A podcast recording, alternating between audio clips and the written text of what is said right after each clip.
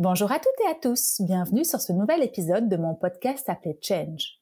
Je suis Hélène Renaud, la cofondatrice de l'agence créative Absolute Agency fondée avec Arnaud Buffet il y a maintenant 15 ans. Ça faisait longtemps que je voulais créer un podcast pour avoir le plaisir d'échanger avec des personnalités inspirantes du monde de l'entrepreneuriat. Et aujourd'hui, avec la crise sanitaire et économique du Covid-19, je me dis que l'échange de bonnes pratiques et de conseils sont plus que les bienvenus.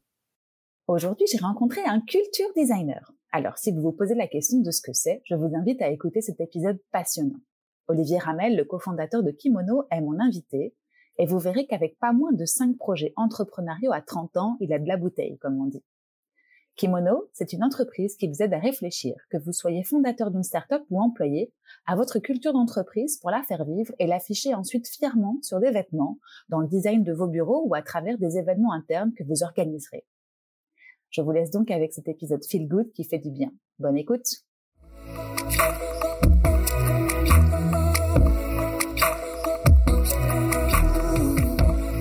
Salut Olivier. Salut. Comment tu vas? Écoute, au top, en pleine forme en ce début d'année 2022. Écoute, tant mieux. Euh, bien installé, à distance de moi. Malheureusement, on n'a pas pu le faire en vrai, pas par rapport au Covid. Enfin, Quoique, on n'est pas dans la super bonne période encore une fois, mais c'est surtout parce que tu es à Paris, je suis à Bruxelles. Donc, euh, on enregistre à distance. Merci pour ton temps. Euh, je suis ravie de te recevoir. Écoute, merci pour l'invitation. Très content d'être là aussi. Eh ben, tant mieux. Euh, écoute, en préparant cet épisode, je me suis dit qu'on allait se régaler parce que, bah, en plus de parler d'entrepreneuriat et de kimono et de tes aventures précédentes, on va parler ensemble de culture d'entreprise, de bien-être au travail, de branding, de design, enfin bref, tous les sujets euh, que j'affectionne. Donc, euh, parfait. Mais avant d'aller plus loin, dis-moi. On, a un point commun, du coup. on a un point commun. Je pense qu'on aime les belles choses, non? C'est clair. bon, bah, écoute, avant d'aller plus loin, je te propose de te présenter, Olivier. Yes, parfait. Bah écoute, euh, encore merci pour l'invitation. Très content de faire cet échange avec toi. Cool. Euh, donc moi, je m'appelle Olivier, j'ai 30 ans, je suis mhm. fondateur et CEO de Kimono. Mhm. je suis avant tout un amoureux de la vie. Euh, parce que la vie est courte, il peut se passer plein de choses, mm. et euh, je me suis toujours promis euh, des, des réflexions, on va dire, vers le collège, lycée, tu vois, vers, vers 15 mm. ans, de, de, de que mon l'objectif premier c'était de profiter d'être épanoui d'être heureux ça paraît un peu bizarre quand tu es au collège ou au lycée mm. mais c'était vraiment l'objectif et euh, et ben en fait c'est comme ça que je me suis un peu retrouvé dans l'entrepreneuriat et c'est ce qui me on va dire, me convient parfaitement pour euh, bah, ce que pour moi représente, euh, on va dire, être heureux euh, avec mes valeurs, etc. Et du coup, bah, j'entreprends pas mal de projets depuis une dizaine d'années maintenant. j'ai commencé bah, au lycée avec un premier projet, puis j'ai mmh enchaîné divers boîtes, diverses entreprises, et jusqu'à Kimono où ça fait quatre ans et demi aujourd'hui. Et euh, on est encore qu'au début de, de, plein de belles aventures. Et, euh, et voilà. Et qu'est-ce que je peux te dire d'autre? Je suis originaire de, de Paris. Mmh euh, je suis un, un j'ai une nouvelle passion pour un sport. Je sais pas si tu connais, ça s'appelle le paddle. Ouais. et euh, ça marche pas mal. Hein. Ça a explosé en Belgique, donc on parle pas du mmh paddle sur l'eau, mais bien du paddle tennis. Je vois bien. Et du coup, je suis à fond là-dessus et ça, ça fait du bien. cool. Bon, bah écoute, belle introduction, effectivement. Euh, je vais revenir à tes débuts. Comme tu le disais, tu étais un enfant euh, qui avait envie d'être heureux, qui avait envie de, de, se projeter, parce que si je comprends bien, c'était aussi, ça faisait partie de tes réflexions quand tu étais, euh, quoi, collégien, du coup, alors? Euh, vers, vers, à la fin de l'adolescence, quoi. Ouais, fin de mmh collège, début lycée. Je saurais pas dire exactement quand, mais c'est dans ces eaux-là. Mmh tu crois que c'est grâce à ton éducation, grâce à tes parents, que tu étais un enfant euh, optimiste ou en tout cas qui avait envie de, de se projeter euh, comme ça hein, dans la dans la vie future? Bah c'est une bonne question. C'est vrai qu'on va dire que je suis très optimiste et euh, et aussi très ambitieux et j'ai envie de mmh réaliser plein de choses et et en fait ce qui me passionne c'est la création de projets. En fait j'ai trouvé que la création de projets me passionnait. Donc en fait c'est pour ça que tu vois, j'envisage même pas me dire d'être à la retraite ou autre. Peut-être que je mmh ferai juste des projets différents en fait. Mmh euh, mais la, la, la création m'excite pas mal. Est-ce que c'est lié à mon éducation? Je sais pas. C'est peut-être lié à mon environnement euh, où j'ai grandi, de où euh, bah, mes parents bossaient énormément. Mmh mon père de qui était enfin qui, qui est toujours ingénieur et ma mère qui est avocate dans le juridique et qui sont des, des métiers où voilà ils ont travaillé dans des grands groupes et ils bossaient énormément et je les ai vus bosser vraiment tout le temps tout le temps tout le temps. Et je me suis dit mais bah j'ai pas spécialement ça me j'ai pas envie en fait euh, ou en fait en fait si je veux bien bosser tout le temps mmh mais faire un truc qui te plaît et qui t'anime quoi. Et donc du mmh. coup euh, euh, tu vois moi aujourd'hui euh, bien sûr qu'on bosse énormément mais j'ai pas l'impression de bosser. Je, je m'éclate je m'amuse et ça veut pas dire c'est c'est pas difficile et ni ni facile. Mmh mais mais je, je je saurais pas te dire si c'est lié à l'éducation c'est plus en fait, au fil des événements et des expériences que tu rencontres en tant qu'étudiant, en tout cas à l'époque, que ce soit par tes proches, euh, ce que tu vois. Euh, euh, et tu vois, aujourd'hui, il y a des podcasts comme celui-ci. Il y a, y a, pas mal de, de, on va dire, d'endroits où tu peux t'inspirer, où tu peux écouter, échanger. À l'époque, il y avait rien, quoi. moi, les premiers, les premiers, les premières conférences ou un peu talk qui m'ont inspiré et que j'écoutais tous les soirs au lycée, du coup, c'était assez assez précoce, mais j'écoutais des TED Talks mmh euh, et j'adorais parce qu'il y avait un peu de philosophie, il y avait bien sûr du business, euh, etc. Et, je trouvais ça cool. Donc écoute, euh, sûrement euh, c'est lié à mon environnement, mon éducation et ce que j'ai vu et en tout cas comment moi j'ai construit mes valeurs de vie et ce qui me correspond. Mmh. Non mais t'as raison parce que t'as 10 ans de moins que moi et c'est vrai que encore dix ans auparavant, quand moi j'étais à la sortie de ma vie euh, d'enfant, euh, c'est vrai qu'on n'avait pas de représentation, moins en tout cas, tu sais, euh, mm. moins de représentation, moins de, de, de, de, modèles un peu cool et, et branchés comme on a aujourd'hui, des, des, fondateurs de start-up, etc. Et je, je, partage encore un point avec toi, c'est que j'avais une seule volonté moi aussi, c'était de me dire bon, on travaille en moyenne, allez pour faire une grosse grosse moyenne 8 heures par jour, alors autant qu'on se on s'éclate en même temps quoi. Si on peut allier les deux et qu'on n'est pas obligé de se taper un, un boulot entre guillemets boring dans les dans les tours enfin, mais, mais, tu vois et, ça peut paraître euh, obvious de dire ça oui on veut pas on veut et, c'est pas facile pour tout le monde et mhm. surtout on ne le sait pas tout de suite. Ça veut dire mhm. que euh, en fait là où on va dire l'entrepreneuriat m'a aidé et c'est pour ça que j'encourage à tout le monde de de tester et d'essayer parce qu'en fait créer des projets euh, te donne un peu les bonnes directions. Tu vois, dans, mmh. dans mes différentes boîtes, j'ai tout de suite, j'ai compris en fait ce que j'aimais pas. J'ai fait les choses que j'aimais pas. J'ai fait les choses euh, qui me plaisaient pas. J'ai travaillé dur sur certains sujets et je me dis euh, bah, plus jamais je le ferai.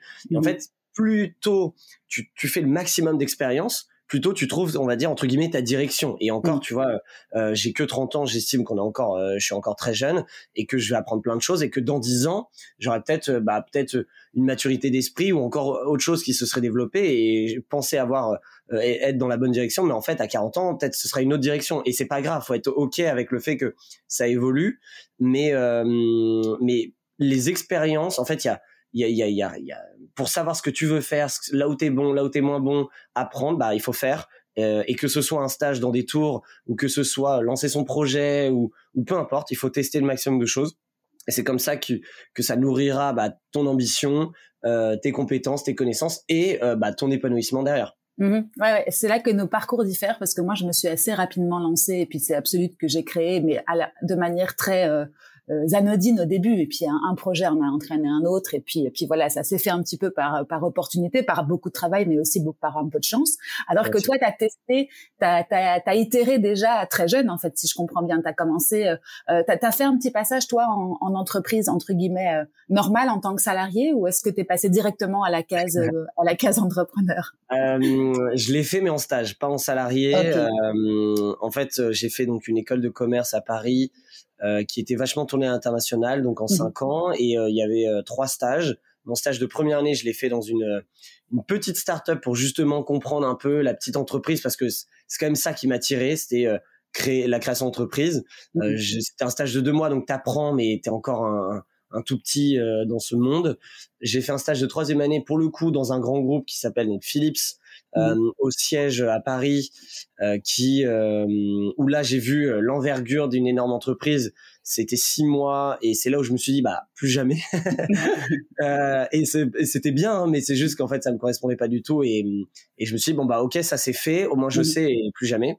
Et du coup, mon troisième stage, je l'ai fait déjà dans ma propre boîte de cinquième année. J'ai fait mon stage direct, direct dans mon entreprise. Donc, j'avais vu la petite boîte, j'avais vu la grande boîte. Après, j'ai eu d'autres expériences en parallèle qui m'ont permis de d'analyser, voir un peu ce qui se passe. Mais j'ai jamais été euh, salarié, quoi. Mmh mmh Et qu'est-ce que tu as retiré de toi de, ces stages en entreprise à l'époque, à part le fait que tu t'es dit bon ça malheureusement, enfin ou heureusement je fais une croix dessus, mais t'avais t'avais tiré des des, des, des bonnes pratiques, des enseignements, des, de l'expérience déjà en six mois? Ouais, bah c'est sûr que euh, en fait tu comprends dans la petite boîte que t'es jamais mieux servi que par toi-même et que euh, il faut le faire et qu'il faut mmh se lancer et que euh, ça sert à rien de faire pour montrer que c'est bien. À mmh l'inverse d'un grand groupe où je reportais à quelqu'un, donc je faisais des prêts, j'étais dans la partie CRM digital, donc je devais faire pas mal de d'analyse de data, de des newsletters, des campagnes marketing et reporter à mon manager, qui lui reportait à son manager, qui l'autre reportait à son manager. Et du coup, je, faisais juste des trucs pour que eux repassent dessus et mmh reportent et pour que comprennent que tout, tout le monde dise oui ok c'est bien mais en fait j'ai jamais vu vraiment la concrétisation de pourquoi je faisais ça et mmh quels quels en étaient les retours et si c'était juste pour reporter.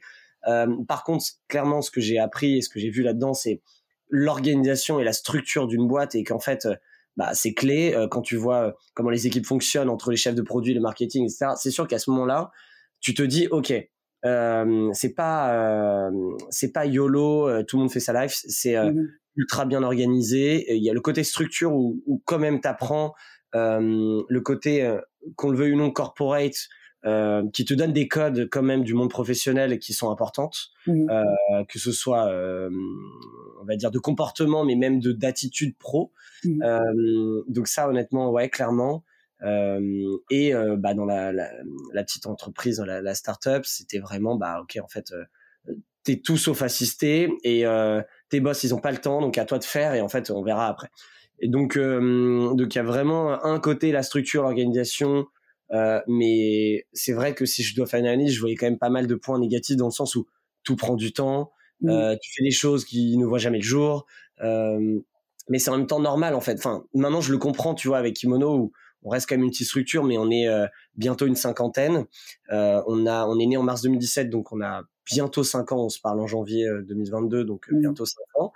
Euh, bah, je le vois que même à notre niveau, on est ultra organisé, on est structuré, qu'il y a des choses qui passent par des process et c'est normal, en fait, c'est ce qui fait tenir le bateau.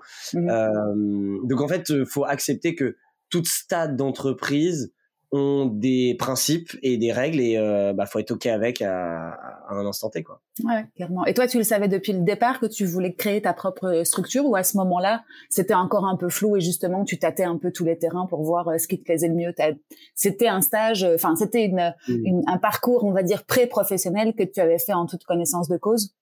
Non, c'est pour le coup, enfin, c'était très clair que je voulais monter ma boîte. Mmh euh, et en fait, mon premier projet, qui n'était pas une entreprise, mais qui était mes premiers pas dans l'entrepreneuriat, c'était au mmh lycée, mmh euh, où j'avais fait, euh, j'avais réalisé euh, le suite officiel de mon lycée, donc un peu à l'américaine, un peu euh, ce qu'on peut voir dans les pays anglo-saxons, de, de, de, créer ce sentiment d'appartenance. Et je me suis dit, bah, pourquoi pas dans notre lycée, on, peut, on pourrait faire ça. C'était un lycée public qui réunissait trois villes, mais il y avait un gros sentiment d'appartenance. Et, et donc, du coup, je réalise ce projet. Euh, ça dure 6-7 mois, il cartonne, j'en vends, euh, je vends 800 produits pour 1200 euh, élèves, je, je m'éclate de A à Z et je fais tout, de la prod, le marketing, le sales, la négo, le SAV, la logistique, etc.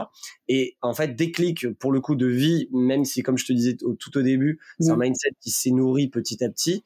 bah là, je me dis, ok, à partir de maintenant, je veux que dans ma vie, en parallèle de ma vie classique, je veux avoir un projet qui m'anime dès le réveil mmh mmh ou, ou, qui m'excite. Et donc du coup, j'ai cette, donc du coup, j'ai cette ambition après ce projet. J'entre en école de commerce direct avec plein d'idées, plein de projets. Euh, au début, bah, tu sais pas trop euh, quoi faire.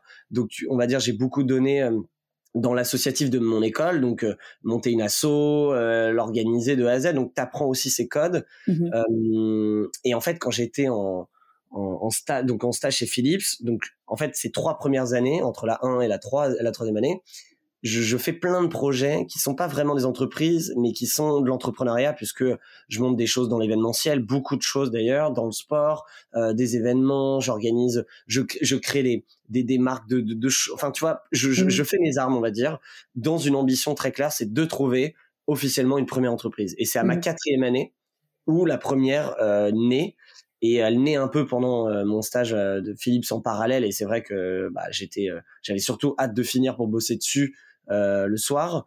Et et ça m'a nourri jusqu'à créer ma première boîte. Mais mon projet était ok, je vais voir un grand groupe pour comprendre, juste connaître et l'avoir fait au moins une fois. et avant, c'était, bah, j'avais pas d'idée sur le projet, donc je vais, je vais rejoindre un petit projet qui était en plus dans le textile, donc ça avait du sens avec mon petit projet d'étudiant. Mmh et mais voilà, mais l'idée première était vraiment de créer et, et après ça s'est enchaîné au final quand j'ai créé euh, la première boîte, après, euh, c'est parti. Euh, c'est parti, c'est ça, Et c'est drôle de, de faire ce petit, ce petit flashback, de voir que déjà au lycée, tu avais commencé dans le textile et dans la, la, ouais, dans la customisation en fait de, de, ben, souhaites et donc c'est c'est un petit clin d'œil avec ce que tu fais aujourd'hui qui est mono parce qu'on l'a pas encore expliqué mais on, y viendra. Ouais ouais ouais. Non, c'est cool et du coup ça t'avait donné euh, les premières envies, les premières la première étincelle avec ce métier je suppose parce que tu vois euh, le tu voyais sûrement l'étincelle dans les yeux des gens quand ils quand ils le souhaitent et, et comme tu dis cette cette, cette fierté en fait d'appartenir à une même tribu et même même au plus jeune âge quoi donc euh, qui est cool. Parfait. Et donc du coup ta première boîte, enfin en tout cas quand tu sors de, de, ton stage, enfin de ta dernière année, euh, c'était déjà, euh, c'était déjà euh, les, les, rouages étaient déjà amorcés, c'est ça? Ouais, bah même bien lancé. En fait, j'ai eu deux boîtes pendant mes études. Mmh une première qui était rapide parce qu'en fait on l'a on l'a revendue assez rapidement. C'était on a on a en fait on a créé une boisson relaxante, donc l'inverse du Red Bull, une boisson qui permet de t'apaiser, rafraîchissante, une sorte de tisane moderne si on mmh veut. Mmh euh, on avait fait du crowdfunding à l'époque puisque bah, c'était ultra tendance et c'était euh, une bonne manière de lancer son projet. Mmh et on réunit une somme, euh, une belle somme qui nous permet de lancer la R&D de la boisson dans un labo en France, lancer le marketing. Et on avait vraiment créé une superbe recette, une super marque. ça s'appelait Cozy, mmh puis un puis après, ça s'appelait ILO, donc ILO, I-L-O-W. Euh, et euh, super branding. Et franchement, on s'est éclaté avec euh, un, ami qui était mon associé. Mmh et, et en fait, très rapidement, quand on commence à le commercialiser, au bout d'un an, on a des propositions de rachat de ma en fait de la marque et de la, la recette en fait parce que nous on s'est rendu compte aussi à ce moment-là que pour réussir dans le F&B, donc food and beverage, mmh beaucoup d'argent, surtout pour une boisson en marketing, il faut beaucoup de stock. Enfin, voilà, nous on avait juste eu les moyens pour payer une première production, communiquer et créer la recette. Et en fait, on s'est dit, OK, là, il va falloir passer la seconde et avoir énormément de, de, fonds pour aller vite. Mmh. Et en fait, c'est là où, dans toutes ces discussions, on a une entreprise euh, portugaise qui vendait énormément de boissons naturelles entre le Portugal et le Brésil, qui était un peu les, et c'est un peu les, la boîte innovante parce que c'est eux qui ont lancé les premières eaux de coco, les jus de fruits frais, etc., etc. Vraiment la tendance des, jus en fait qu'on a mmh vu il y a pour le coup il y a dix ans sortir de partout. Et ils ont adoré la marque, ils ont adoré la recette. Ils ont dit bon écoute on va gagner du, on veut lancer. Euh, nous on était les premiers en Europe à lancer euh, ce principe de relax drink.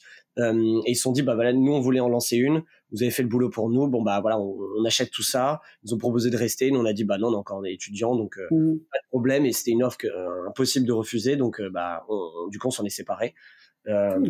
Donc, et, attends, oui, donc tu étais encore, excuse-moi, je te coupe, tu étais encore étudiant à ce moment-là quand vous avez créé COSI et par toutes les tous les processus que ça que ça a demandé. Donc tu disais une année entre le moment où vous y avez pensé avec ton ton, ton associé, c'est ça, et le moment où tu l'as vendu ou le moment où vous mettez sur le marché la première. ça, la, ça s'est fait à peu près en même temps, donc c'est une grosse année entre la troisième et quatrième en gros. Mhm. Et qu'est-ce que tu en as ressorti toi de cette expérience? Parce que je suppose que tu crées pas quelque, enfin dès le départ tu t'étais dit on va on va on va tout faire pour mhm. être remarqué et être, être acheté, ou est-ce que tu pensais, tu te projetais un peu plus loin avec cette marque et, et c'était juste un concours de circonstances et tant mieux, une opportunité pour passer à l'étape d'après? En fait c'est là où bah tu, tu verras avec les autres les autres mhm. expériences, mais en fait toujours quand tu lances ton projet, tu penses que c'est le projet de ta vie qui va durer 20 mmh. ans. et, euh, et, donc tu es à fond. Et il vaut mieux garder cette flamme qu'avoir justement le projet de dire ok, allez, dans un an, je l'exécute, terminé, parce qu'il n'y aura pas cette passion et cet amour qui va donner l'âme du projet. Mmh. Et donc du coup, c'est un peu c'est un peu bizarre euh, comme état d'esprit, mais en fait, moi, je me rends compte maintenant, après bah, toutes les entreprises et les projets, c'est qu'en fait, un, tu donnes tout pour ce projet. Il faut pas, il faut avoir une vision forcément, mais il faut pas avoir un plan a, B, C, D, E qui vont dire ok ça, ça, ça, parce qu'en fait ça se passe jamais comme prévu. Euh, et que en fait c'est un escalier et que tu montes des marches, tu montes des marches et que ce projet a été la première marche, en tout cas la première vraie marche.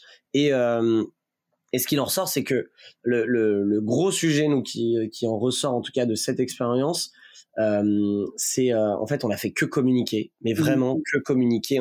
toute notre communication était tournée autour bah, de la boisson, de nous. On, joue, on, était, c'était assez humoristique parce que c'était le côté bien-être, relaxation, et on voulait pas être boring, donc on a fait vraiment un truc sympa. Et, et c'est là où j'ai compris que la communication faisait tout, mmh faisait une grande majorité de la de de comment choper tes premiers clients, comment choper bah, des potentiels acquéreurs, comment choper euh, bah, une communauté, des premiers employés, etc. Euh, et que la com, c'est ce qui fait tout. Et, et moi, ça, je suis passionné de, de communication, de, de, de branding, euh, de, de, faire en fait différent euh, par rapport aux autres. Et en fait, je le vois au quotidien. C'est ça que, en fait, quand tu marques le coup, tu fais des effets de surprise et tu te différencies et que tu as une belle identité, une belle image de marque et une belle manière de communiquer et que tu sais fédérer ça, mmh. c'est d'une puissance euh, pour une marque et pour une entreprise qui est incroyable. Euh, ça s'apprend, mais il y a des personnes qui savent le faire un peu plus facilement parce que ils ont, on va dire, cette, cette aptitude.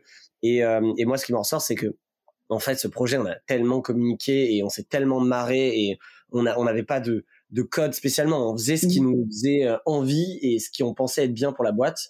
Et, et c'était parfait. Et en fait, c'est grâce à ça que c'est arrivé en fait. Et, et alors que c'était, tu vois, c'était une petite marque, une petite boisson, comme il y en a un milliard. Mmh et, on est sorti du lot grâce à ça. Donc euh, l'importance de délancer son projet, euh, être en mode communication, avoir une forte marque et ça coûte rien. Ça veut pas dire euh, ça veut pas dire payer une agence ou autre. Hein. Nous on avait un ami qui était un peu graphiste qui nous avait fait un logo, je crois gratuit ou 100 euros même pas. Mmh tu peux toujours te débrouiller et la communication c'est la créativité la créativité c'est gratuit.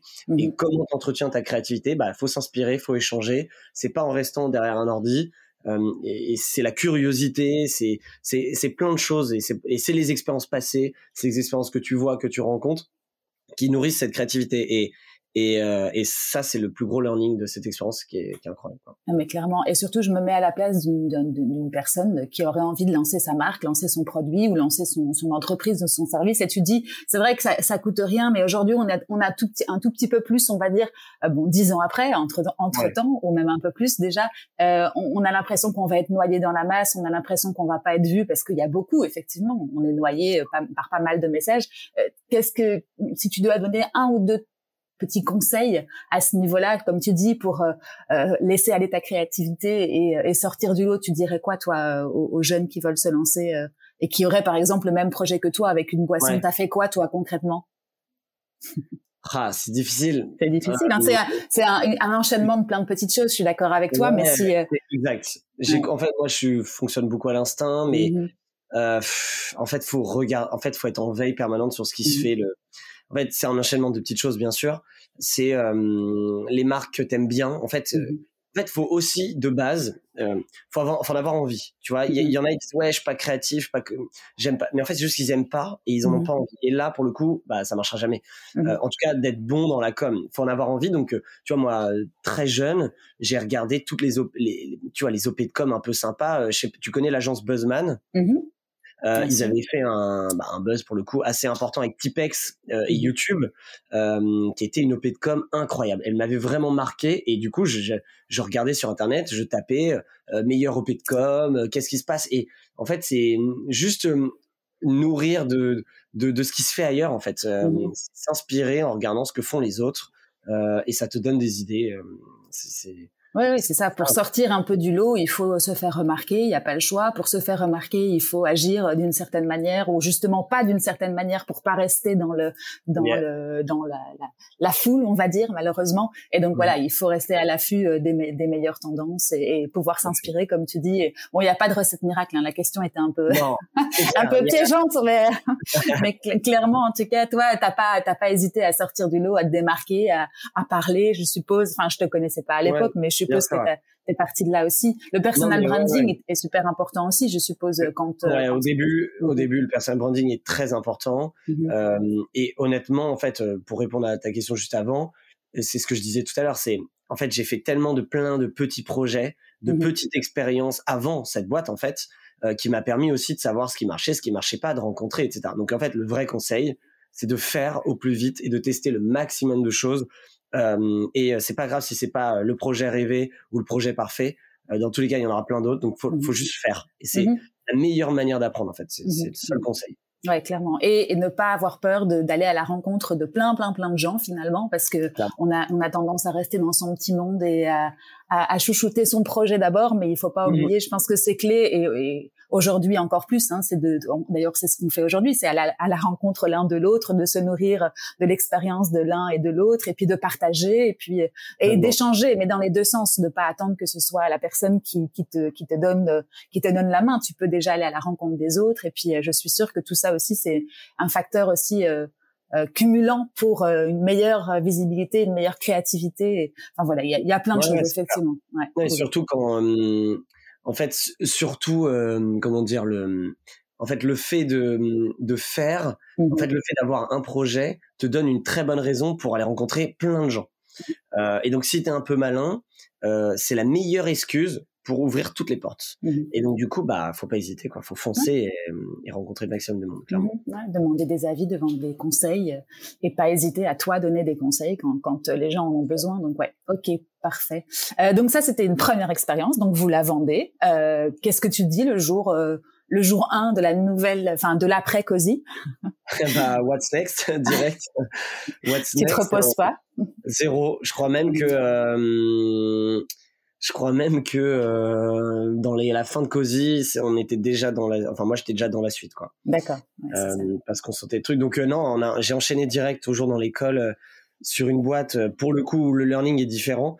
on va, on, va, dire que j'ai appliqué ce que j'ai appris forcément, mais j'ai rajouté un nouveau learning. Mmh donc c'était une entreprise qui s'appelait La Récolte et c'était toujours sur le thème du bien-être où on a créé dans les dans les campus étudiants euh, en région parisienne des corners, des pop-up, des stands de salade de fruits frais, jus de fruits frais, légumes croquants euh, sur mesure euh, sur un stand pour les étudiants, mmh pour promouvoir de la bonne nutrition, en tout cas quelque chose de sain, puisqu'à l'époque, je crois que c'est toujours le cas, il y a que les distributeurs de sneakers et les panini le midi, et les étudiants n'ont pas seulement le budget pour manger au resto ou s'acheter des trucs euh, healthy qui coûtent super cher. Donc on avait répondu à ça et en fait à la base pour te dire, on l'avait fait juste pour faire un, pour se faire un peu d'argent et un petit projet parce qu'on n'avait pas cours le mercredi donc on s'est dit bah autant faire ça euh, à l'école. Mmh et en fait ça a tellement cartonné qu'on a gagné le concours des jeunes startups de l'école, qu'on a gagné notre place dans l'incubateur et c'est donc dans cette boîte que j'ai fait mon stage de fin d'études mmh et, euh, et, on a développé 20 20 points de vente en région parisienne et c'était la vraie, pour le coup, rien de la startup tech, mais tout de la l'entreprise comme on l'entend de A à Z, la petite PME où il y a énormément de logistique. On était une trentaine de personnes. Euh, c'était euh, ultra physique et donc le learning dont je parlais, c'est euh, la résilience, ta capacité à, à, à surmonter tous les, enjeux, les challenges, les défis physiques, mentaux et autres. Et moi, je sais que cette expérience, elle m'a, elle m'a construit de malade où euh, vraiment, en fait, maintenant, je peux, je peux tout faire, entre guillemets, inarrêtable dans le sens où euh, c'était tellement dur, mais en parallèle, on s'est tellement amusé et c'était toujours dans les valeurs de je, fais ça pour m'épanouir. C'était pas un, un, horrible, mais c'était du 5h30 à 23h pendant 6 mois presque, euh, avec, euh, tu vois, j'étais le seul de, de des associés euh, avoir le permis. Donc mmh. du coup, c'est moi qui on avait acheté un camion, on allait à faire les marchés, j'allais livrer tous les points de vente. On avait tellement de demandes qu'on on, tenait nous-mêmes un point de vente debout le soir, tout nettoyer, puis ensuite faire l'admin et faire toute la stratégie. Et c'était euh, ça, c'était une expérience incroyable. Et, ah bah euh, l'expression être au four et au moulin, pour toi là, elle... parce qu'en plus, c'était en plus d'être au four et au moulin, t'étais à l'école, si je comprends bien. Tu travailles, enfin, tu, tu euh, on en stage de fin ah, d'études. Enfin, on avait commencé, oui, en effet, on avait commencé mmh pendant quelques mois à l'école et mmh rapidement, quand c'était devenu sérieux, on était en stage à ce moment-là. Mmh et tu t'étais dit à un moment donné que ça allait représenter autant de boulot? Enfin, T'avais conscience de ça? Non, aucune. Mmh. Mmh. Juste l'envie de et l'envie de réussir le projet, l'envie de l'amener le plus loin. Et en fait, quand t'as l'ambition, l'envie et, la bonne équipe, parce que mmh. là pour le coup, j'avais un associé incroyable qui est un de mes meilleurs amis, mais mais qui est on s'est vraiment trouvé et complémentaire où tu es en 100% en confiance, 100% dans ton champ d'action, etc. Bah, tu t'éclates et en fait, tu, tu testes plein de choses. Donc, t'as pas du tout conscience de ça. Et mmh. d'ailleurs, je te le dis a posteriori, mais sur le moment, pour nous, on n'avait pas l'impression que c'était hard ou on bossait parce qu'on se marrait, en fait. Euh, mmh. euh, c'est c'est a posteriori quand je vois comment je bosse aujourd'hui, je me dis putain, c'était c'était cool, c'était c'est mmh. cool aujourd'hui. et, euh, donc ouais, non, non, expérience euh, vraiment, euh, vraiment incroyable qui a amené vers la troisième entreprise, euh, qui est assez liée puisque on est diplômé en parallèle mmh et on se rend compte, bah en fait, si on veut ouvrir partout en France, etc., bah c'est encore une fois une autre ambition et il y a hum, quelqu'un qui nous approche. En fait, on avait une super marque, une super com. Encore une fois, ça, ça se retrouve dans tous mes projets et, et c'est ce qui me plaît, comme je te disais avant. Mmh et euh, mais en fait, euh, n'importe qui pouvait lancer la même chose. Il n'y avait pas vraiment d'élément de différenciation si ce n'est la marque, même mmh. si c'est un fort élément de différenciation. Euh, le produit, bon, voilà, c'était pas non plus, c'était simple. Et on rencontre quelqu'un qui lance, enfin en tout cas qui avait créé un produit qui était incroyable, qui était un contenant qui permettait d'avoir à boire et à manger dans ce même contenant divisé en deux parties, une sorte de bento mais dans un gobelet, mmh. avec en dessous le liquide et au-dessus euh, des compartiments euh, avec un mini trou qui laisse passer la paille pour aller chercher le liquide en bas. Euh, chaud, froid, made in France. Le produit est magnifique visuellement, il ressemble à une fleur. il est coloré et nous on tombe. Enfin moi en tout cas je tombe amoureux du produit. Je dis mais c'est magique en fait. Il était breveté. je dis là si on si on l'implémente dans notre offre, bah en fait là on a quelque chose de, de fort en fait. Mmh du coup mon associé de l'époque a une opportunité dans l'immobilier euh, à Lisbonne notamment. Donc il décide de, il décide d'y aller, de quitter. Et on se dit bon ok, euh, lui, euh, lui il sort et moi je mmh. décide de m'associer avec cette personne et on monte en gros ma troisième boîte et qui est en, qui est en gros la continuité de la deuxième, qui est un peu la fusion et qui donne naissance à une à, à, la même chose, mais de version beaucoup plus forte, puisque c'était quelqu'un de plus âgé, qui amène pas mal d'argent au capital, euh, avec un super produit, qui a énormément d'expérience dans l'entrepreneuriat, et là, on monte une chaîne euh, où là, c'est plus dans le monde étudiant, mais c'est dans tout ce qui est centres commerciaux, gares, aéroports.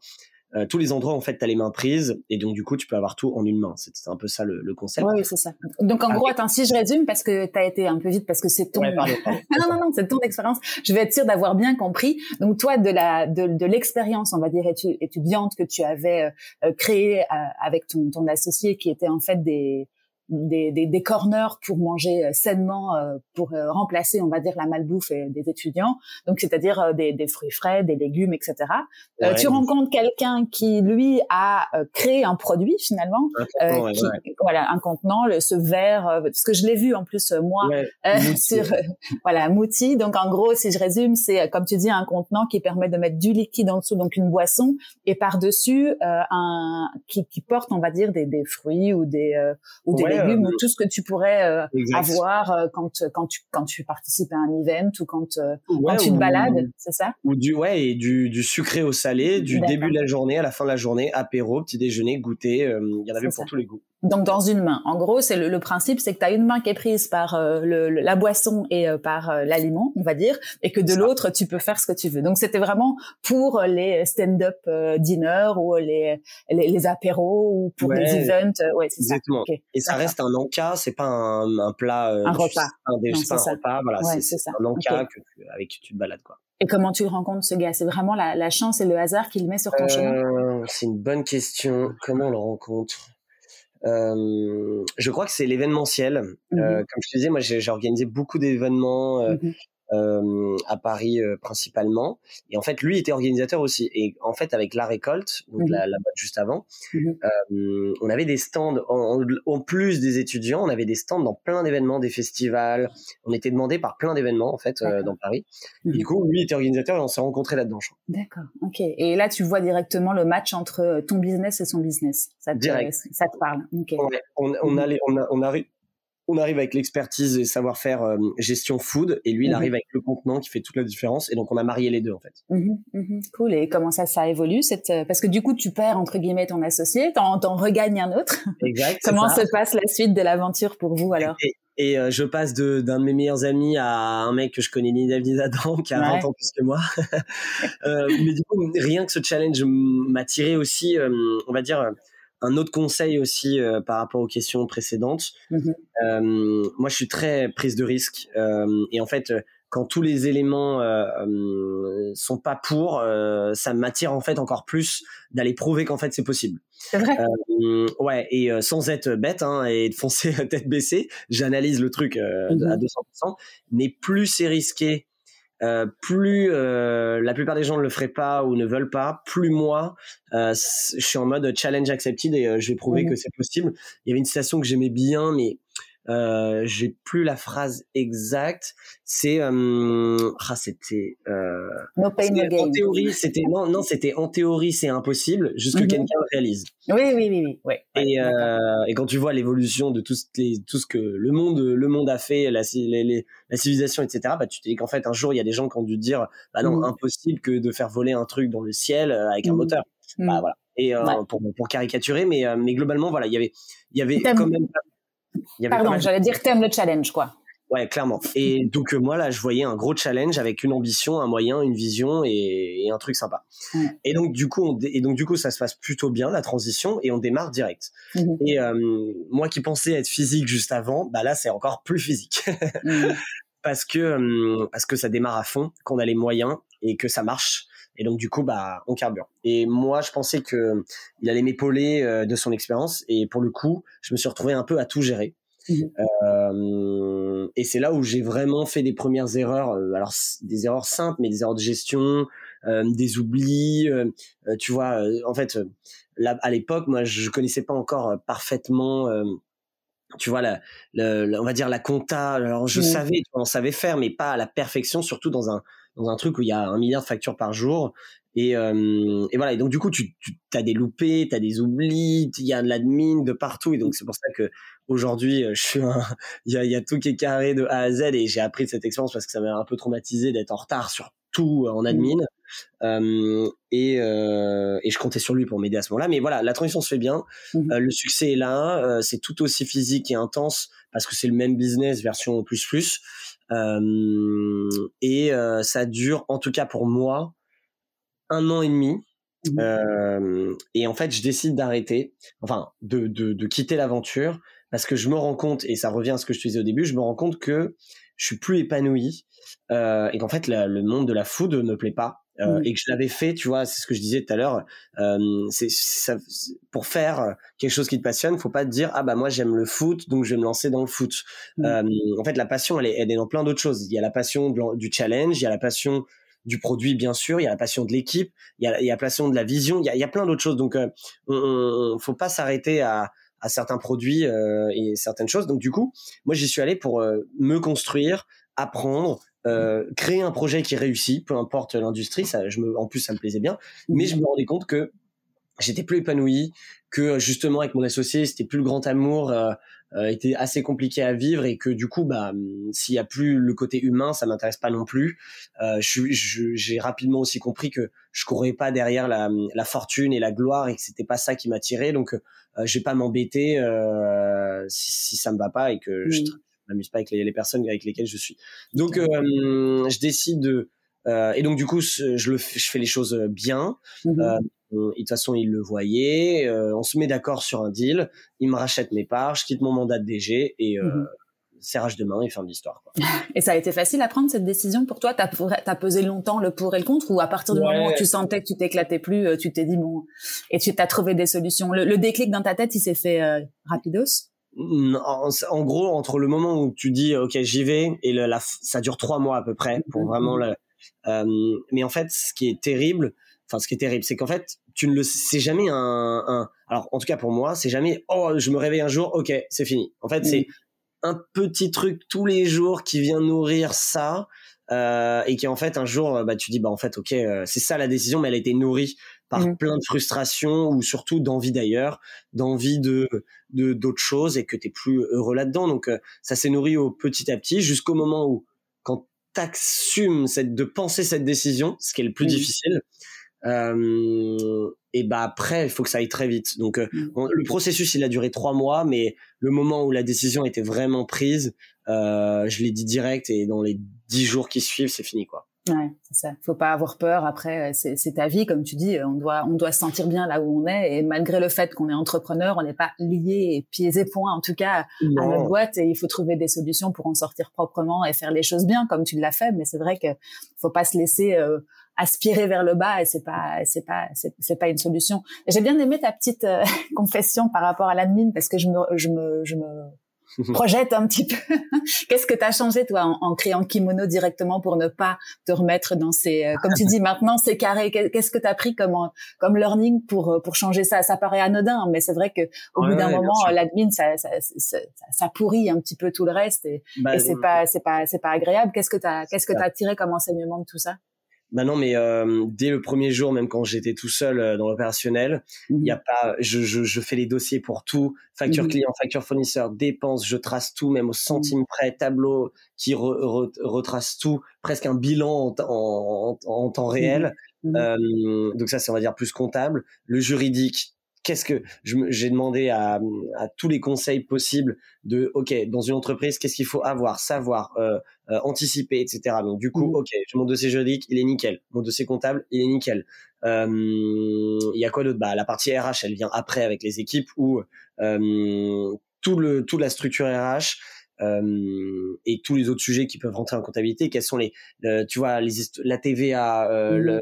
etc et en fait connaître tout tout poser avoir un dossier nickel et en fait, surtout, dès qu'il y a une action de ce, de ce genre, tu te dis pas, ok, je le ferai à la fin du mois et je trierai tout. Tu le fais direct. En tout cas, au début, euh, je faisais tout. Donc, euh, c'est un peu time consuming, mais c'est ce qui permet d'avoir une base euh, parfaite après qu'il y ait des gens qui s'en occupent et qui le fassent avec l'organisation. Mais l'apprentissage, ça a été de d'en fait de redemander à tout le monde, ok, c'est quoi la gestion parfaite d'une entreprise? Pas la gestion d'une entreprise comme tout le monde, genre parfaite, comme si euh, tu étais une boîte du CAC 40. Mmh. Ok, et là on me donne euh, les conseils comme ci, comme ça, et, et c'est assez simple en fait quand il quand il pense, c'est très simple faut juste être carré et avoir tous les documents et, connaître les process. Donc, euh, mmh et là, pour le coup, Kimono, on est, euh, on est au niveau du CAC 40. ah, mais voilà. Et ça, c'est aussi parce que tu es passé par plein d'autres étapes et que tu es passé aussi par le, la, la, case grande structure qui t'a peut-être à ce moment-là déjà un peu structuré. Et puis, effectivement, comme tu dis, on n'a pas forcément envie de faire ce genre de truc parce que c'est pas notre, c'est pas notre kiff, c'est pas notre métier, on n'en a pas envie. Mais ouais, si, si je dois donner un conseil, effectivement, c'est le même que le tien. C'est prendre un peu plus de temps en début là où on n'en a pas envie, mais ça vous sauvera et ça vous, euh, épargnera du temps après et surtout des, des cheveux blancs. c'est clair, non mais c'est clair et euh, non non mais clairement. Donc on n'a pas le euh, choix, on n'a pas le choix. Il faut pouvoir passer par là effectivement, connaître, s'intéresser en fait au monde de, la gestion d'entreprise qui est pas forcément comme je disais la thèse de tout le monde. Non voilà c'est ça, mais il faut. il faut et quand entreprends, ça passe à la, la, dernière prio, mais en fait c'est de la mmh prio, mais et tu vois c'est comme comme des profs ou autres, t'as beau le dire, tout le monde va faire l'erreur en fait. Bah et, et, tu le comprendras comme ça. En fait, ce qui est terrible, c'est que euh, je veux dire, s'il y a quelqu'un qui nous écoute, qui veut lancer son projet, qui a jamais rien lancé, euh, t'as beau écouter 200 podcasts, lire 200 livres euh, et tout faire, dans tous les cas, tu vas faire les erreurs euh, qu'il faudra faire et ce sera jamais parfait dès le début et du coup et surtout faut pas chercher à parce qu'en fait euh, ça ira pas vite, tu trouveras pas. Donc c'est très bien parce que ça forcément ça te permet de gagner du temps et ça te fait quand même des raccourcis, ça on est d'accord, mais il faut aussi faire ses erreurs euh, et il n'y a pas d'échec, il y a que des enseignements. Il faut être à l'aise avec euh, les échecs, les enseignements et tout ça fait partie du chemin, du learning et, et qu'il n'y a, y a jamais de problème en fait. Moi je je, je, je vois jamais de problème, euh, même si en fait on peut dire qu'il y en a plein, je le vois jamais comme un problème. C'est soit une opportunité, soit un challenge soit un truc à résoudre et, et next en fait. Mmh mmh il y a des solutions de toute façon pour tout. Après, il faut pouvoir les apercevoir et puis passer à l'étape d'après. T'as raison. Bon, ben donc raconte-moi. Maintenant, on arrive à Kimono, je suppose. Yes, yes. Il y a eu une boîte euh, en parallèle de ces aventures, mais on n'a pas besoin d'en parler. C'était une boîte mhm. d'événementiel en fait que j'avais, mais voilà, en, parallèle. Donc, euh, en gros, avant Kimono, j'avais monté quatre boîtes mhm. sérieuses et avant plein d'autres projets. Mhm. Euh, mais donc Kimono, Kimono, aventure incroyable. Donc Kimono, comme je disais, on est né en mars 2017. Kimono, qu'est-ce que c'est? On se définit comme des culture designers. on est parti du principe qu'aujourd'hui aujourd'hui, euh, et même euh, il y a 4 il y a 4 5 ans, la culture d'entreprise, elle est c'est un c'est un levier, c'est un des leviers les plus importants pour réussir ton entreprise. Euh, c'est un élément clé pour attirer des talents, garder tes équipes, les fidéliser. C'est un élément clé pour justement aligner les équipes autour d'un tronc commun, une même vision, des mêmes valeurs, une même raison d'être, etc. Euh, rendre épanoui tes équipes. Euh, et en fait, c'est ce qui permet aujourd'hui, et en plus en étant maintenant euh, expert sur ce sujet, euh, je le vois au quotidien, c'est un des éléments c'est l'élément principal pour réussir sur le long terme une entreprise et, euh, et, tout défoncer. Mmh. et donc, du coup, en partant de ce constat-là et de culture designer, on s'est dit qu'on allait designer cette culture des entreprises. Puisqu'aujourd'hui, euh, les gens n'arrivent pas à la définir, ils savent pas trop ce que c'est. Tout le monde commence à comprendre que c'est important, mais on sait pas trop comment la bosser, etc. Et donc on a commencé à la définir, on a commencé à dire, ok, comment tu la matérialises cette culture, donc comment tu la design? Euh, ça peut être euh, ton environnement de travail, ça peut être la manière dont tu communiques, et ça peut être surtout représenté à travers des produits et des services. Mmh Comme j'avais cette expérience textile, c'est là où on s'est dit, bah en fait, euh, le sentiment d'appartenance, il passe aussi un peu comme les clubs de sport et toute leur communauté, bah, par le vêtement. Euh, parce que aussi l'autre constat, c'est que toutes les entreprises sont des marques. Euh, c'est pas que les boutiques qu'on voit dans la rue qui sont des marques. Euh, KPMG est une marque. toutes les entreprises sont des marques. Donc mmh. il faut agir avec les codes du branding. Et donc du coup, on s'est un peu en entonnoir tourné vers le marché du textile personnalisé. Euh, et, c'était notre premier produit euh, historique. Donc juste pour euh, finir la, mini intro de qu'est-ce qu'on est. Donc culture designer, on design la culture des entreprises à travers différents produits et services customisés. Donc on est B2B, on travaille autant avec des grands groupes que des startups, que des PME. Et on a quatre corps de métier. Le premier, c'est de faire des vêtements et des objets personnalisés à l'effigie des entreprises. Le deuxième, c'est de faire de l'aménagement de bureaux. Donc, on a une casquette d'archi d'intérieur et d'architecte où on est capable de rénover des bureaux entiers euh, avec des travaux lourds ou pas. Euh, troisième métier, c'est une offre de conseil où on a développé euh, un framework qui est capable de mesurer ta culture, la scanner et la transformer et qui accompagne les dirigeants là-dessus. et la quatrième offre, c'est une offre événementiel qui est, qui est né l'année dernière, post-Covid, en, tout cas on pensait que c'était post-Covid, euh, où euh, bah, un moment, sa culture, faut la faire vivre, et, euh, et c'était le meilleur moment pour se lancer dans l'événementiel, et donc du coup on a créé une offre de, d'organisation de, d'événements internes, donc séminaires, team building, workshop, etc. Donc ces quatre métiers qui sont de base un peu différents, mais en fait ils sont sous notre chapeau de la culture, et en fait ils sont ultra cohérents, puisqu'aujourd'hui on nous appelle euh, pour toutes les offres. Et euh, quand tu fais un événement, il y a des vêtements. Quand tu livres un bureau, il y a un événement, puis des vêtements et des objets. En fait, tout est ensemble. Et c'est en ce sens de la vision de Kimono, c'est d'être le, le, partenaire clé de la culture de, des entreprises, de les faire rayonner. Et on va continuer à développer des nouvelles verticales, en fait, sur ce cette industrie de la culture entreprise qu'on a un peu créée et, et on s'est positionné dessus. c'est ce qui fait vraiment le, le, la, la, différence de Kimono euh, et le positionnement aujourd'hui.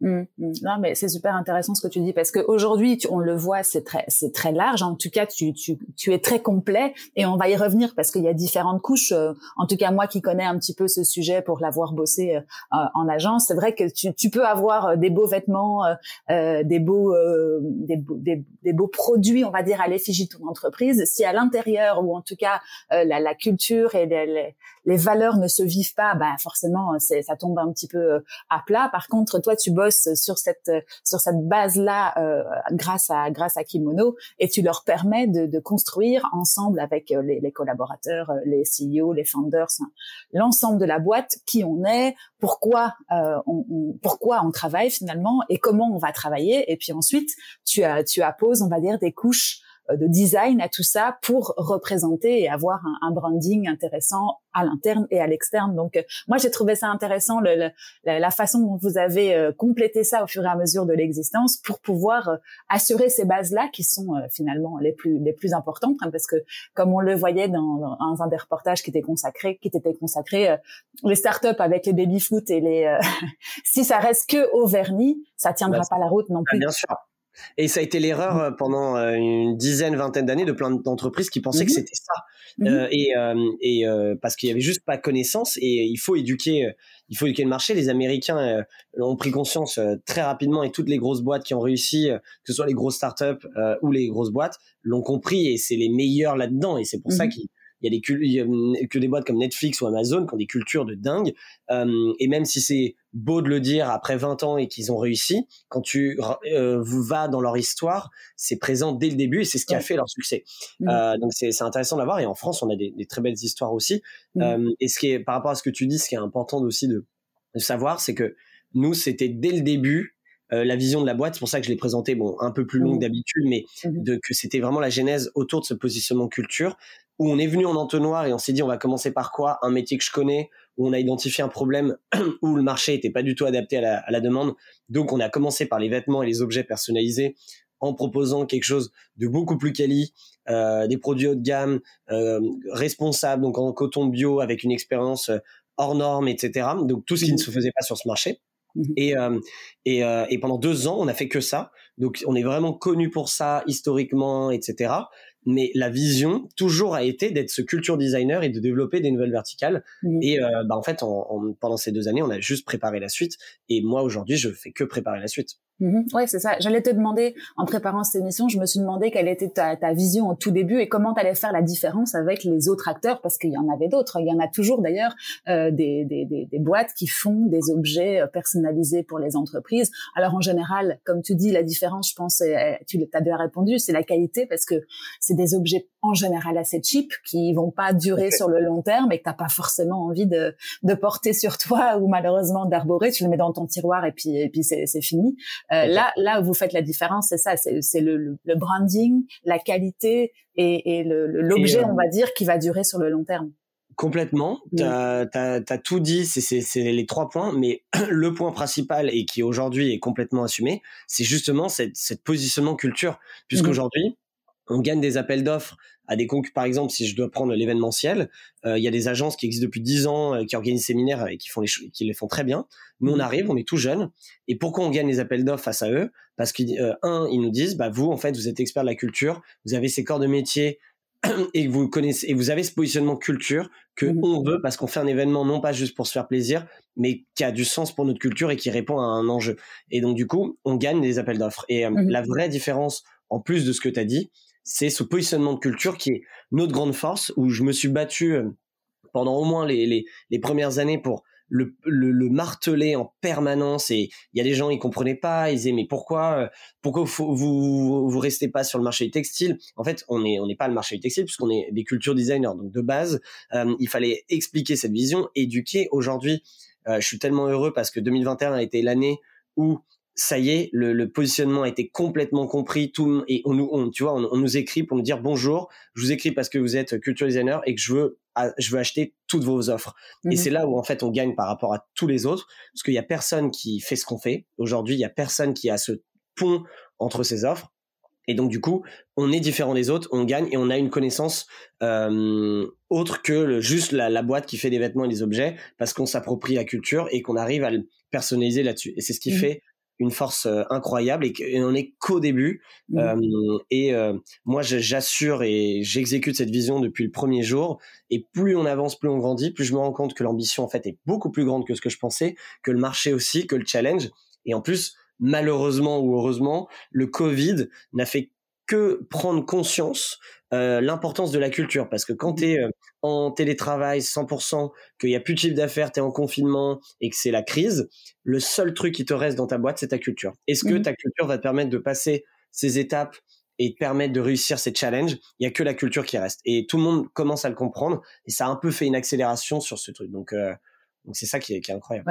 Et on y reviendra parce que bah, deux ans après, là, je crois qu'on ne doit pas être loin de la, du début de la deuxième année en Covid. C'est vrai que même même des boîtes comme les nôtres qui sommes très petites, qui avaient une, qui, avions une forte culture avant de la, la tribu, de, de vivre ensemble, travailler ensemble, euh, voilà, pendant les heures de boulot, mais quand même, euh, bah, on en voit un petit peu les, les, méfaits. Alors voilà, on a essayé d'être assez respectueux des normes, etc.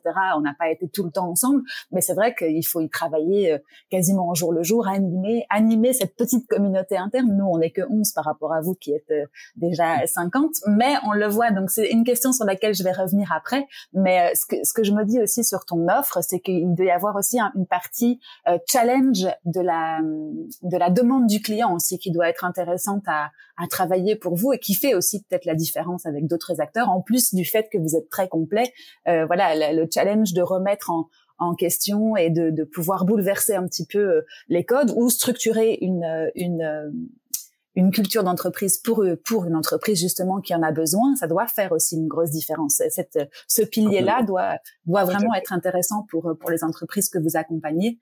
Donc non, non, super chouette modèle en tout cas. Enfin, moi j'adore. J'ai été voir votre site et, j'ai regardé tout ce que vous faites. Enfin, ça fait quelque temps que je vous suis, mais c'est vrai que vous donnez envie en fait euh, de, de travailler avec vous il y a, y a la com, hein, ça on en a déjà parlé. Et je pense que, comme tu le disais, c'est important pour toi et on le voit aujourd'hui. Euh, mais non, non, c'est super et franchement. Alors après, on peut redécomposer peut-être et revenir au tout début. Qu'est-ce qu'a fait, tu penses, le l'étincelle ou en tout cas bon l'idée tu, tu l'as eu comment pour Kimono quand, quand si on revient au jour 1 une fois que tu as eu fermé la porte de la, la dernière? Yes, carrément. Déjà, merci pour tes petits mots juste avant. Ça fait plaisir. Ça donne de la force. C'est vraiment euh, pensé. Euh, Qu'est-ce qu'a fait le day one? Bah alors, euh, si on revient, donc je quitte mon aventure chez Mouti, et là, je me, ça faisait quatre ans que j'enchaînais non-stop, comme tu as vu, j'avais enchaîné mhm. sans arrêt. Et là, une semaine de battement, je me dis, waouh, qu'est-ce que je fais? Et j'avais pas d'idée d'entreprise. Euh, je m'étais dit, est-ce que je vais chercher un job comme tout le monde? Mmh euh, Est-ce que je vais voyager pour m'inspirer? Je savais pas trop. Mmh et, euh, et je rencontre The Family. Mmh parce que toutes les belles aventures partent d'une rencontre toujours euh, et qu'on n'aura jamais la science infuse tout seul euh, et que c'est souvent des silex qui se rencontrent. Et je rencontre The Family. Je suis allé le chercher aussi puisque bah voilà c'est moi qui les ai contactés.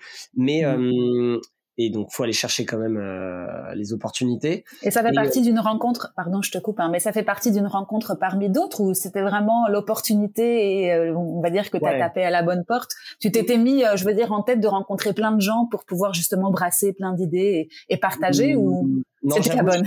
Ouais, j'avoue, j'avais en tête que eux et je me suis dit mmh. ok, je vais commencer par eux. Mmh. Pour, pour être incubé chez eux ou juste comme ça pour, pour discuter euh, j'adorais ce qu'ils faisaient. Je les suivais bien sûr dans l'entrepreneuriat parce qu'ils ont éduqué tout le monde aussi à ce niveau-là. Mhm. Ils ont fait un super boulot. J'adorais. Donc je me suis dit, bah, il faut que je parle avec eux. Donc, je mhm. me suis présenté. Euh, je leur ai expliqué, euh, voilà, tout ce que je pouvais, enfin tout ce que je sais faire. Et on a parlé entrepreneuriat. Donc je rencontre Alice, mhm. qui est la CEO. Et on, ça dure deux heures. On prend un café, ça dure deux heures. Et en fait, sans ni une ni deux, Kimono naît en fait dans cette discussion. Et euh, on parle entrepreneuriat, on parle, euh, on parle de mon parcours. Et en fait, quand je quand je reparle de mon, en fait, je parle à ce moment-là de mon petit projet des pulls mhm. au lycée. Et, euh, et ça aussi c'est important parce que la plupart, en fait, comment on fait naître, comment on fait naître des idées. Ben, en fait, il faut, il faut pas hésiter à parler de choses qui parfois ne paraissent pas si importantes que ça. Et en mhm. fait, moi aujourd'hui, j'en parle parce que bah, tu vas voir, ça fait partie de l'histoire de Kimono clairement. Mais si j'avais omis d'en parler, Kimono n'existerait pas aujourd'hui. Mmh. réellement. Et donc du coup, je, je, lui dis, et pour moi à l'époque, ça n'avait aucun sens. cette expérience pour moi, c'était euh, petit projet d'école, j'avais fait mes pulls, bon, rien de spécial. Et ce qui est marrant, c'est que à l'époque, ma CPE euh, de lycée m'avait dit, tu verras, ce projet, il te servira. Et moi, j'avais mmh. dit, j'ai un peu rigolé en disant, bah ok, j'ai gagné un peu d'argent, mais c'est tout quoi. Mmh. Et euh, et en fait, clairement, il m'a servi. Et, euh, et donc, je lui raconte ce projet. Et là, elle m'arrête tout de suite en me disant, mais c'est marrant ce que tu dis parce que euh, on a plus de 300 entreprises dans le portefeuille, donc The Family qui accompagne des, des startups. Mmh euh, ils me demandent tous les jours si je connais un, ici ils connaissent un fournisseur qui fait des vêtements un peu sympas pour leur boîte parce que tout ce qui existe c'est nul. Et je lui dis c'est marrant ce que tu dis parce que c'est vrai qu'en ce moment je vois pas mal de boîtes qui sont fiers de porter leurs couleurs, que euh, que ce marché je, le vois très bien etc et en fait on commence tout d'un coup à s'exciter là-dessus et on arrive à faire une analyse que l'offre est nulle et que la demande est en train d'exploser et qu'aujourd'hui mmh. si on fait euh, le, le, mix entre les deux bah en fait on a un, on a un gros sujet. Et c'est là où je parle de notre troisième associé qui s'appelle Hugo, qui euh, avait une usine dans, dans le textile, qui connaissait ce marché depuis dix ans, qui était un contact de mon frère, et, et, on se regarde et on se dit bah ok on a l'équipe en fait. Viens on se lance. Et ça mmh. s'est fait vraiment comme ça je finis le call, le meeting avec elle. J'appelle Hugo. Je dis euh, en deux secondes, tu connais, etc., etc. Il me dit OK, go. La semaine d'après, on se met d'accord, on signe. Et deux mois après, c'était lancé et on est on, sans poser de questions. Le challenge m'a attiré direct.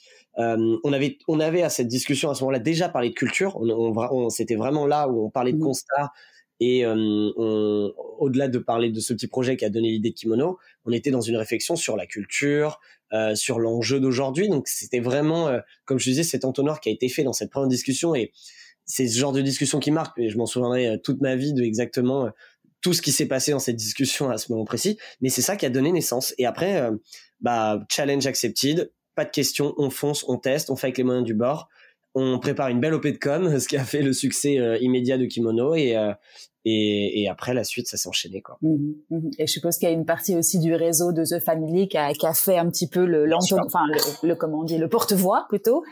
Mais, mais ouais, c'est ça. Donc, vous aviez, euh, ça s'est fait assez rapidement, en fait, finalement. Ouais, ouais, tout à fait. Mmh. En fait, euh, ce qui est euh, horrible à, dire, alors c'est parfois il y a beaucoup de, de barrières, de difficultés. Nous, c'est vrai que le, le, le go-to-market, il était parfait la, le proposition de valeur était nickel, la com parfaite, et en fait ça mhm. s'est déroulé et on a, on a, fait qu'enchaîner.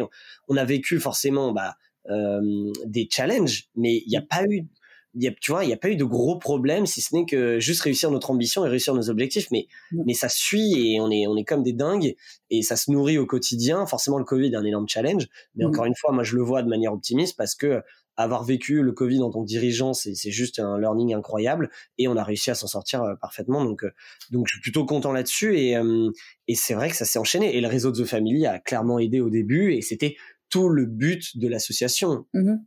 Mm-hmm.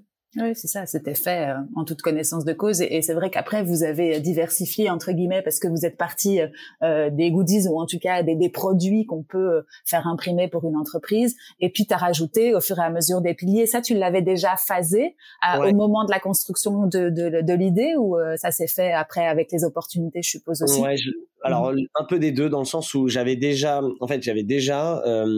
Alors que, euh, mais ce qui est marrant, c'est que même mes associés, donc The Family et Hugo, quand mmh. je leur ai dit euh, avant le lancement, non, non, on va s'appeler Culture Designer et pas du tout fournisseur textile ou, autre, on est Culture Designer, je vous explique par A plus B que euh, la culture c'est importante, on la design, on la commence par l'habiller et c'est ce qui va faire notre branding et autres. ils me disent, ok, on te suit, on te fait confiance, mais ok quoi. Mmh. mais ils n'étaient pas spécialement emballés ou pour. Donc, et moi j'avais direct la vision de, ok, le, le produit d'après, je savais quel était le deuxième produit qui était l'aménagement de bureau, qui mmh était vraiment l'office design. Je savais que c'était de plus en plus important pour les entreprises, qui avait un enjeu et que c'est un enjeu de culture. Et donc, donc j'avais ça en tête, sauf que je m'étais dit, on va déjà faire euh, une très belle place et une très belle euh, percée dans le monde du textile et notre produit numéro un. Et ensuite, dès la fin de la première année, j'attaque moi le, la préparation du numéro 2 qu'on lance à la fin, à partir de la deuxième année. Mmh. Et, euh, et ensuite, j'avais bien, enfin, dès le début, c'était le but, c'était de lancer plein d'offres, mais j'avais mmh. pas encore toutes les offres. Mmh. Euh, et c'est là où elles viennent par opportunité.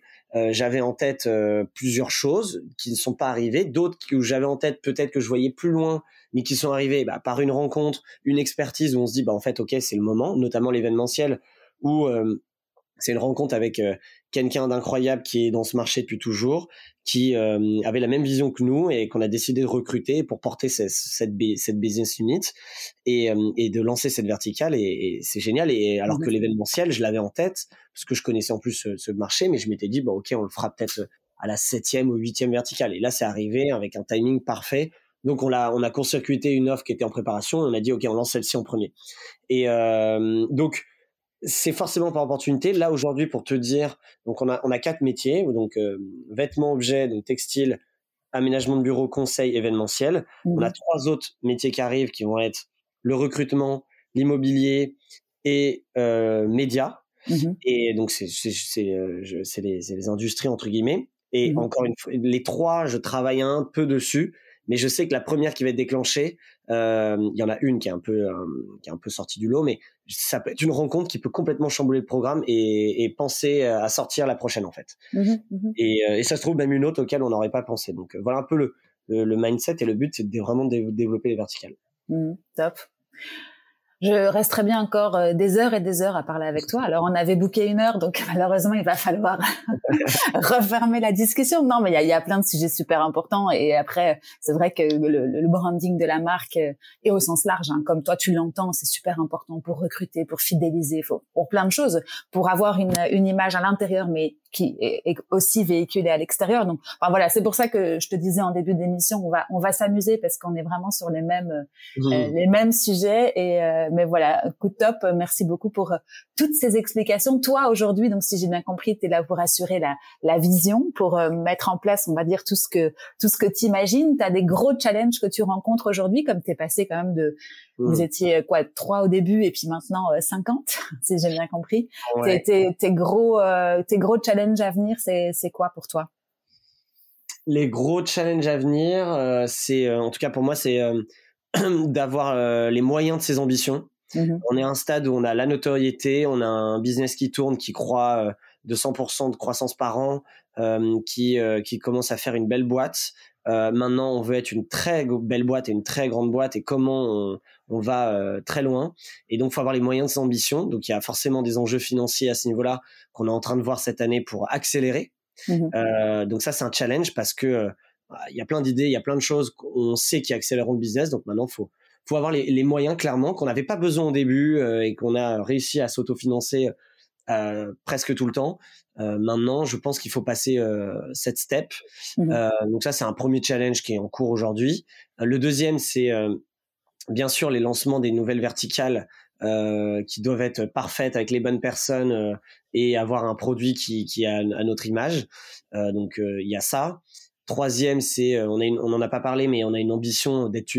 On n'est pas une boîte tech aujourd'hui, mais on le deviendra et on le sera. On a on a recruté cinq tech aujourd'hui seniors qui développent plein de produits internes et externes. Demain, ce mmh. sera pour automatiser le processus client. On aura plein d'innovations tech dans nos expériences produits, tant mmh. internes que externes, qui permettront de scaler à fond la boîte. Donc il y a ces enjeux et ce challenge. Euh, un autre challenge, euh, euh c'est l'expansion à l'international. On est on est pas mal présent euh, à Londres, à Berlin et à Madrid. on, a, on est en train de, de, de conquérir d'autres pays européens. Le but étant de d'aller dans, dans le d'être dans, parmi les meilleurs en Europe et un jour j'espère les, les US parce que c'est la terre promise pour la culture mmh. et et qu'on doit y aller. Donc il y a ce challenge et euh, le challenge de recruter, et c'est le plus important, de recruter les meilleurs éléments, d'avoir la meilleure équipe. On est notre premier client puisqu'on travaille notre culture en permanence, donc je me remets en question tous les jours pour euh, avoir la culture la plus pertinente, la plus puissante pour nous et d'avoir un tronc commun avec des équipes qui sont elles aussi épanouies et qui apprennent personnellement, professionnellement. Et, euh, et voilà, ça fait beaucoup. C'est déjà pas mal. oui, je, je, te laissais parler, mais si tu rajoutes à ta liste au fur et à mesure. Bon, après, c'est ça qui est bien, c'est qu'on va pas s'embêter dans les années qui viennent. Enfin, surtout toi, surtout ah, vous. c'est clair. Ouais, ouais, c'est clair. Là, on s'ennuie pas.